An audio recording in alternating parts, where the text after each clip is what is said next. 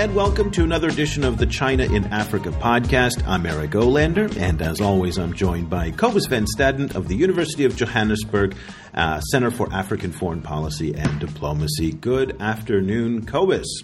Good afternoon. Well, here we are, Cobus, back again at a topic that just won't leave us alone. Uh, it is it is the question of ivory, and it's believe it or not, it's actually a topic that we really don't want to keep coming back to because there are so many interesting topics in the China Africa relationship, but it kind of keeps being forced onto the radar. And, and in part because over on our Facebook page at facebook.com slash China Africa Project, we've kind of encountered a new phase in our development. It, in Cobus, it kind of hit us, you know, right around the 100,000 mark when the population of our page really expanded. And I've noticed that there's just a much more vocal community out there really concerned in talking about ivory. This community largely comes from the West. You don't hear the Chinese and African voices quite as prominent. Um, and it's quite, it sparked uh, some rather intense conversations going on over the page. Yeah, like how when it it, it struck us was um, we I posted a, an op-ed that that appeared in China Daily, um, which argued that the China-Africa economic relationship is the most beneficial that Africa has ever experienced with the most beneficial relationship Africa has ever experienced with the outside world, um, and you know, kind of making the point that while all these, you know, obviously Western colonialism was an unending nightmare, um, and you know, kind of post post post-colonial kind of Western institutions like the World Bank and the IMF have imposed lots of different um, you know, kind of conditions on African development frequently, which has kept Africa back. And uh, compared to that, China is much better um, you know, short op-ed, um, and then in in relay, you know, kind of in comment on that, the, the discussion took a very sharp turn into yes, but what about the elephants? Um, so this was, you know, the, and that that kind of led to a very heated discussion between Africans and Americans, Europeans, on you know, kind of whether whether uh, you know, kind of uh, Westerners care more for African people than they they do for elephants, you know, kind of which is a, a point that, that, that comes up in African discourse about about rhino and Afri- uh, you know rhinos and elephants generally frequently. Well, it's it, it always reminds me of why in Europe in particular, but also in the United States, that homeless people will have uh, animals and pets with them, dogs and cats. Uh, and the idea is that, well, you know, your average middle class or upper class person will, will, will give a little money to a street person if they've got a cute dog, and they'll say, "Oh, the poor dog," and and you know, ignoring the fact that there's a human being that's sitting out in the cold. And I think this is an interesting comparison because what a lot of Africans have complained about is the fact that, as you said, that people will get very, very passionate about elephants and rhinos. Deservedly so. I, I take nothing away from that. But at the end of the day, we'll also not pay attention to some of the more human social problems that are there. So today on the page, uh, you know, I posted an article about Nigeria's uh, economy going, uh, you know, trade between China and Nigeria going up from two billion, you know, 11 years ago to 13 billion.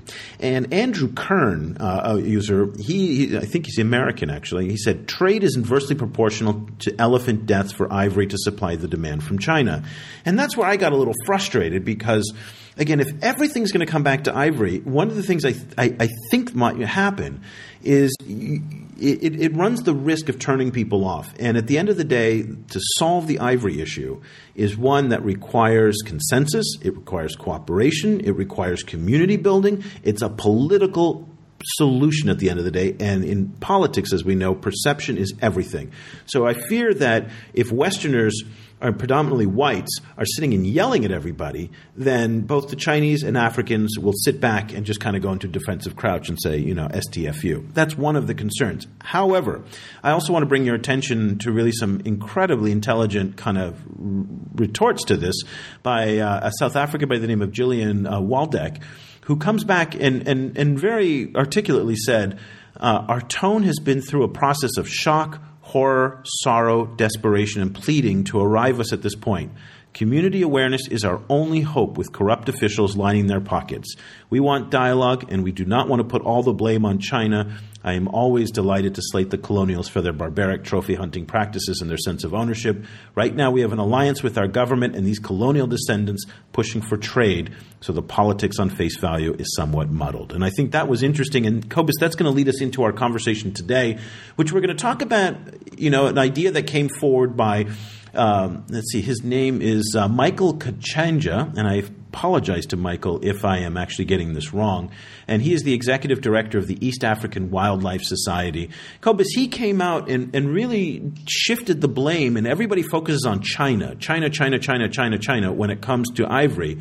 And he said, Kenya's got its own problems when it comes to this. What did he say? He he was, you know, this piece was really interesting, and he kind of he, because he's also he's an insider in East African conservation circles, so he really knows how this works, and he made a long list of all of the different institutional problems in Kenya that makes that that makes it easier for for poaching to explode, um, and it, it, includes things like uh, the the the Kenyan Wildlife Service refusing to share data because there are all kinds of institutional hostilities between them and other kind of conservation, you know, kind of agencies in, in East Africa.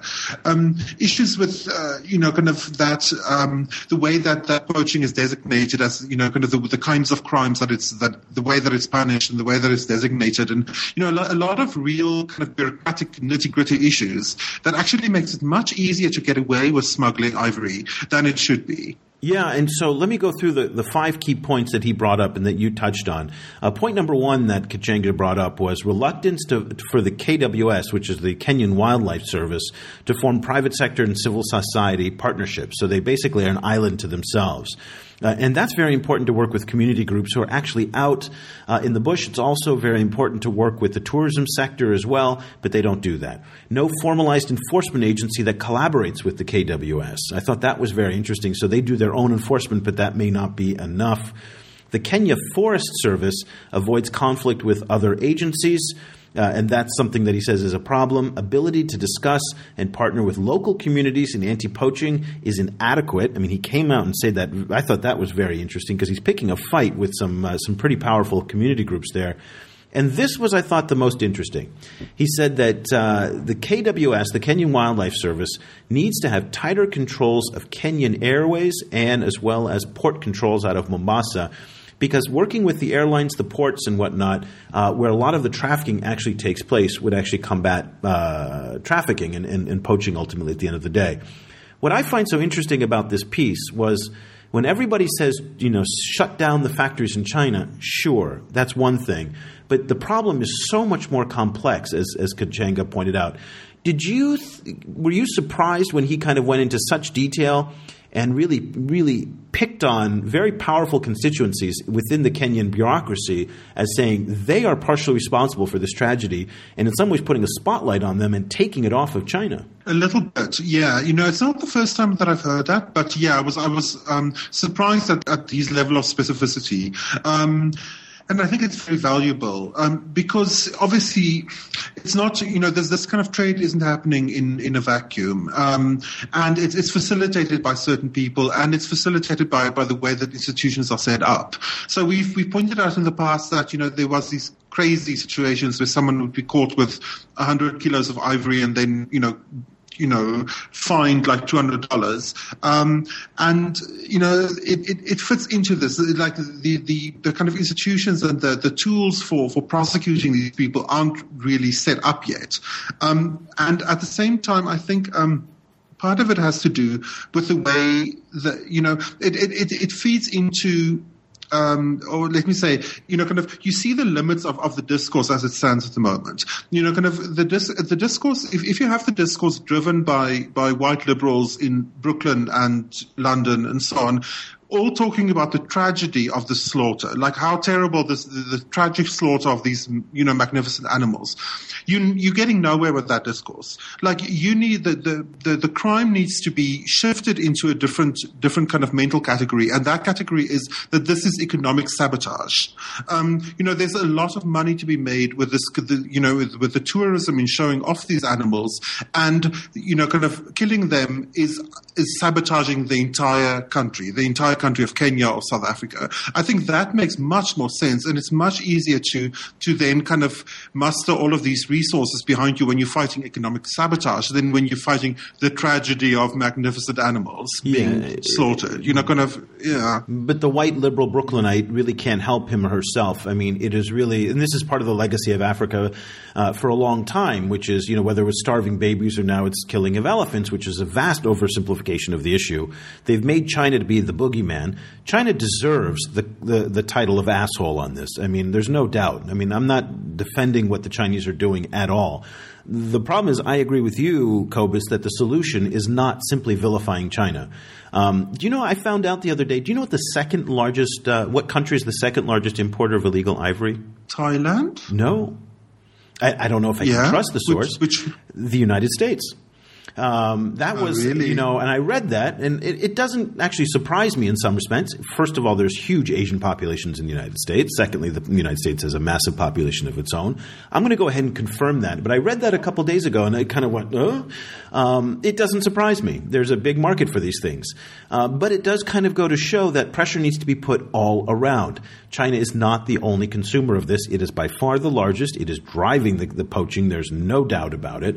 Um, but again, as we've talked about, and Jeffrey Gettleman of the New York Times has reported on this extensively in 2012 that the poaching business is organized crime. It is the military's corrupt uh, corrupt units within the military.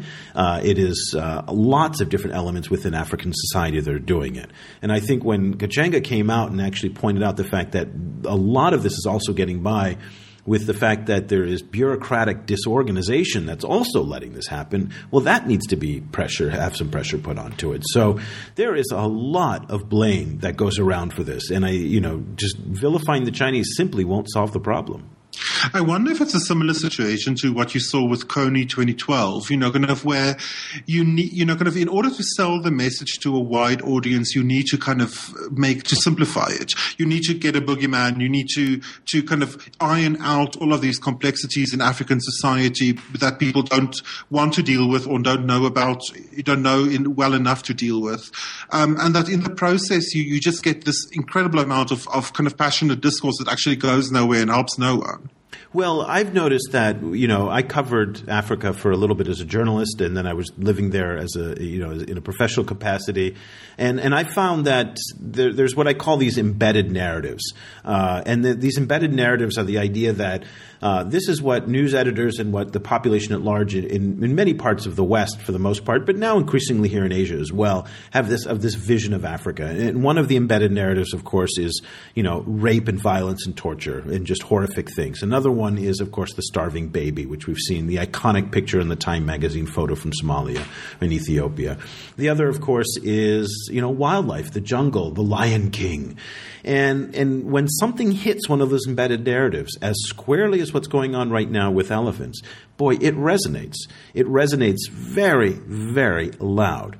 And, and this is getting attention. And, and what I've said is the solution here for the Chinese. The Chinese will not pay attention. They will not pay attention. I apologize to our listeners who've heard this before because I've said this over and over again. They, will, they do not respond to being yelled at. They have not responded on human rights. They have not responded on questions of, you know, the South China Sea and the East China Sea disputes. So yelling at them is not going to solve the problem. What will make them respond is when there are pragmatic considerations that come under, you know, under attack. So, Cobus, would you believe that the Chinese respond if, you know, we talked about in our last show this idea of different governments in East Africa, for example, kind of coming together. And one of the ways that they might be able to come together is to say, listen, you have to do something about the ivory, and if you don't do something about the ivory, you cannot come and invest here. There are consequences to be paid for your policies at home that directly affect our wildlife. And I tend to think that's something they would listen to. Yeah, no, I agree with you. I think the problem is that is is to get the African governments in that position where they actually say that, because you know, kind of one of the issues with ivory is is, is that it's it's the Chinese government versus Chinese elites. You know, ivory carving and ivory consumption is an elite thing in Africa, uh, in China, and for that reason, that you know, the Chinese government doesn't want to anger the elites if they don't have to. Um, so that that you know, kind of that that implies a certain amount of resistance. I think there's exactly the same problem in Africa because you know kind of the people who are making money out of this issue aren't the people who are actually doing the poaching. They, the, the, the customs agents and the, the airline people and, you know, the people who turn a blind eye for a payment to this, to this trade. Um, and they are notoriously the hardest people to, you know, kind of to, to get kind of control of in Africa. That's they, they, you know, kind of that kind of small grain institutionalized corruption is one of the difficult, the, the, the, the highest hurdles to African development as a whole. So in order to, to kind of to get those people in line and to, you know, kind of, I'm not exactly sure what African governments should do to, to, to you know, kind of to do it. Um, but, you know, kind of, I, I, think that they would be the people you need to target. Well, I mean, it's like any environmental issue. The, you know, the animals do not respect national boundaries. This has to be a regional, if not a continental. I doubt it'll be continental because really that's too difficult. But if nothing else, a regional issue, particularly in East and Southern Africa, where they, you know, where they basically say enough is enough. And and one of the interesting points that came up, and I forget the article that it was brought up on, is to really turn the Chinese on themselves. The Chinese go to incredible efforts to protect their own wildlife, particularly their own wild elephant population, ironically, and to kind of turn this and make this a top tier issue for the Chinese to say enough. You do you protect your elephants, you have to respect ours. And I just don't think that the Michael Satas are doing that. I don't think that, you know, Kenyatta, you know, Uhuru Kenyatta is putting that at the top of the agenda. He did bring it up on his latest trip to Beijing, but they've got to put this as a top tier issue. Let's go back now to the, uh, to Gachanja uh, piece. Um, and for those of you looking for the piece, uh, we found it, uh, it's on the Kenyan Star has it, but we found it over on allafrica.com, and you can look for it, uh, Kenya time for action, not words on poaching. And, and he kind of reiterates what we've been saying, and I don't know if we were, you know, influenced by him or vice versa. Well, he wasn't influenced by us. I don't want to flatter ourselves here.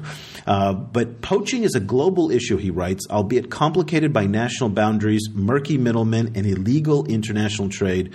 But there is still a need to think in terms of national boundaries, explore what is hindering our efforts to curb this escalation, and devise ways of reversing the situation. So I thought that was a very nice summation of, of kind of the challenge that stands before us. When you see the challenge that he has laid out, and from what you know about Kenya, and even in South Africa, where obviously poaching is an issue as well, do you think these national governments have what it takes to, to implement the kinds of reforms that Gachanja is actually suggesting? Um, I think they do have what it takes. I don't think they're necessarily willing, um, because I think there's people with you know, there are vested interests high up in these governments that that are, make, you know, who, people who are making a lot of money out of poaching, um, and I think that that makes it very hard. I think in Africa, um, in the case of South Africa, what you what you find is that um, frequently you know, kind of conservation isn't necessarily only run by the state in South Africa. South Africa has a lot of private game farms and game reserves as well. Um, and for those people, these these these um, animals are majestic, etc., etc., but they're also incredibly expensive. So because they need to be, you know, kind of South African, the South African environment is, is settled to the extent that you don't have large kind of hinterlands where animals roam free, um, these animals need to be purchased and then cared for. Um, so, you know, kind of, you're talking about a rhino is thousands and thousands of dollars to buy. I mean, it's incredibly expensive. So, um, so they, they get looked after as economic investments. Um, and for that reason, these some of these private game reserves hire security to protect their investments the same way that they would with trucks. Um, and you know that might be one one model, you know, kind of that that pushes it a little bit out of this kind of bankrupt and corrupt state towards the private sector. That might help. Um, you know, I, kind of, I but, can but see you. I can even see, as I say it, I don't, I don't uh, see it as a solution. No, and I can see the outrage, you know, just fuming on our Facebook fans, you know, who are you know, just you know, just the fact that this would be something that was the sole province of the private sector, and we're basically looking at you know elephants and rhinos now as a you know the same way we look at pandas for the most part, which are just in museums and the panda population in China. That's almost where we are. That's where we I are, and that, that's that where we're is going. Almost a reality already. Um, yeah, there. you know, kind of like I was um, I, this this week. I was at a, um, you know, I, I happen to have been at a at a, at a wildlife reserve um, as part of a, you know, an, an academic trip, and um, the they had a rhino, um, and that rhino we actually saw the rhino, and the rhino is scary. I mean, it's massive, it's the size of a car, um, and it, um, you know, kind of it is it, itself a poaching survivor. Like its its herd was killed in another wildlife preserve. It still has a bullet in its shoulder that they can't remove because the rhino is so dangerous. They dehorned it in order to keep it safe and moved it to a different different preserve, where it now lives as a massive attraction you know? So it, it's this weird mix of commodity and you know kind of um, like certain people have the privilege to see it and certain people get get emotionally moved by it while other people are indifferent to it. It's yeah it, it just becomes more and more complicated and, and frustrating as, as a thing to talk about in a way. Yeah, and it's boy, it is emotional, and, and and there's no better place to see the emotions on display than over on our Facebook page at facebook.com/slash China Africa Project. One of the things that both Cobus and I are trying to do in this debate is at least present some of the other sides of the story.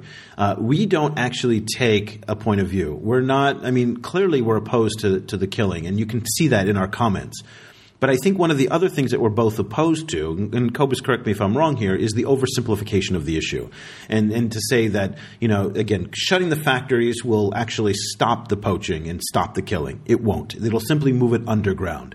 And I resent the oversimplification of that. And that's what annoys me more than anything. And so when you see me kind of get into the, these discussions on Facebook, it's to kind of reflect a lot of what we're seeing in the Michael Gachanja article is the complexity of it and understanding and respecting the, collect, the, the, the complexity of it because only then will we come up with the appropriate solution. The problem is, though, is time is running out. The pace of killing is going up so fast right now that I have my doubts as to whether or not the types of domestic reforms that people like Michael Gachanja are re- recommending will actually be implemented because also, as Cobus pointed out, a lot of people are profiting from this, and they're not just Chinese. There are a lot of Africans, and uh, you know what? Also, Americans who are profiting from this. You know, what was it that uh, you know a couple it was about a month or two ago, an American diplomat was caught leaving Nairobi with some with some ivory uh, in in the suitcase. So, so that's happening. And one yeah very- and he got a got a slap on the wrist i mean he got something like a $250 fine He got some, yeah. crazy. I mean, and, and that's part of the problem too. Here's the other thing I think that would wake the Chinese up, which is again, you know, 50 year jail sentences for even smuggling a little bit of it. As you you pointed this out, the same way that here in Southeast Asia, that if you're caught smuggling even a gram of heroin, guess what? That's it for you. You're done. You know, possibly the death penalty, but definitely life in jail. Um, just one little kind of final footnote on this. Uh, Chen Biamei, a name you may not be familiar with, but she is the 30 year old Chinese woman who was arrested uh, in Nairobi and given a two year, seven month uh, jail sentence, which was considered to be a very strong jail sentence. I didn't think it was that much, but nonetheless, she, uh, you know, everybody else kind of thought that was a great little thing. She uh, pleaded for a fine in lieu of, of, of her jail term. And uh, the court, uh, Justice uh, Achode in uh, Nairobi, you'll be happy to hear, turned down that request. So she is actually now in a Nairobi jail, hopefully thinking about her her crime. I, I doubt it, Cobus, but that's it for now. So, Cobus, give me your, your final thoughts on this very emotional, complicated topic. You know, one of the issues, I think one of the really hard issues um, about this this whole debate is that um, when you when you when you see the kind of levels of outrage that that develop among frequently Westerners actually about about this issue, the kind of emotionalism of it, I feel the need that I think it's, it's necessary for them to also interrogate their own emotion a little bit. Um, I think there's a certain amount of pleasure taken in outrage, you know, kind of generally. I think that the internet has taught us that the people like to be outraged. Um, and you know, kind of in the some of the discourse that have shown up on in some of the some of the comments on our Facebook page reminded me a lot. You know, kind of, gave me the feeling that that some of this outrage is used as a cover for actual racism, um, because you know, you there are certain kind of um, perceptions of both Africa and China that, that, that get coded into this, this kind of like, you know, boiling outrage and, you know, kind of moral, high moral outrage about, about the majestic elephants that really reach back to 19th century perceptions of Africa as a big hinterland where, you know, no humans actually live, and China as this kind of thousand year old, million year old society of refined torture and decadence. You know, kind of both of those extremely racist perceptions get woven into this kind of discourse. But, but, you know, kind of frequently people, people, uh, feel that because they're angry about elephants and because they're, they're defending these these kind of defenseless animals, you know, kind of they, they actually get a free pass. I, I, think I think there's a lot of problematic issues within this discourse, and that's one of the reasons why I think Africans and Chinese get so riled up by it. Um, you know, and and why it so quickly devolves into a kind of a back and forth about who is really guilty for colonialism. You know, kind of because it it's it is a discourse that goes back to colonialism. Yeah, and and one other very interesting point that was brought up uh, in in the many of discussions that we've had is that poaching is actually not the greatest threat, or at least again this comes from a commentator on Facebook, so I don't know how far we can trust it, but at least makes sense. That poaching is not necessarily the gravest threat to, to wildlife in Africa. It's urbanization. It's the lack of, uh, you know, it's the, it's the increasing, you know, population of humans into what were once wild habitats. So the lack of, of wild space and habitat for animals is in some ways a greater threat. And and what I find interesting as well is you know what came up. This is this overlaps with a um, a conversation on the environment as a whole. And one of the points that I brought up, uh, you know, to, in response to a different comment was how the Chinese don't respect the environmental degradation that they're causing in Africa. And I said it's ironic because, you know, do Africans respect the environmental degradation that's happening in China? Well, of course not for the most part, because most of us don't understand what's happening on the other side of the world. But in so many ways, these two, these two regions are linked because the, the natural resources that are extracted out of Africa then get sent to China to be turned into finished goods that are causing just horrific environmental consequences there as well, where people are choking. 10 of the top 20 rivers that are most polluted in the world are in China. And so, in some ways, there's more that these two regions have in common than they do have apart. And, you know, obviously on poaching, it's a different issue, but in terms of environmental degradation and the impact, um, I don't think a lot of Westerners appreciate this. And my frustration, Cobus, where where people with the, with the kind of the the stereotypical liberal Brooklynite or San Franciscan, um, is that there is a lack of appreciation for the the carbon footprint that the average American uh, and the average European, for the most part, Americans worse than Europe, is putting out, and there isn't that humility in the discussion that says that your average refrigerator, just the refrigerator of an American, uh, takes up more electricity than most families in the developing world. So a little humility on all sides would might actually help quite a bit, I think, get this conversation going. Cobus, I think you and I are going to be squarely in the bullseye of about, you know, 6,000 or 10,000 of our Facebook followers. So if we see a big drop in our population, we'll know why, what's going on. So, but it is an emotional issue. I, I don't think either one of us uh, is attempting to denigrate the emotional side of it, but again, to come out and say that it's a lot more complicated than it is. Maybe you and I should stop before we get in more trouble. Yeah, maybe. so, well, listen, that'll do it for this edition. This whole week, we've talked about kind of different ideas that are coursing through the China Africa relationship. Clearly, environmentalism, clearly, the, the, the, the, survival of rhinos and elephants that hangs in the balance is one of the defining themes of this relationship, uh, and one that is, I think, that we're going to be back, you know, sooner than later to, to, to talk about. But we would love to hear what you have to say. Please share your thoughts with us, uh, good, bad, and ugly, over on our Facebook Facebook page at facebook.com slash China Africa Project. But Facebook's not the only place where we're active. Cobus, where can they find you if they also want to reach you elsewhere on the web? I'm also on Twitter at Stadenesque. That's S T A D E N E S Q U E. And you can find me on Twitter as well. I'm over at EOLander. That's E O L A N D E R. I'm tweeting the top China and Africa headlines almost every day. Uh, and the best way to stay on top of what we're doing is, of course, to follow us on all of these different outlets. We're on Weibo at weibo.com slash zhongfeixiangmu. For those of you who speak Chinese, that's China Africa Project. Uh, but the best way to follow our podcast is over on iTunes, or you can find us on SoundCloud on Stitcher, on the BlackBerry Network.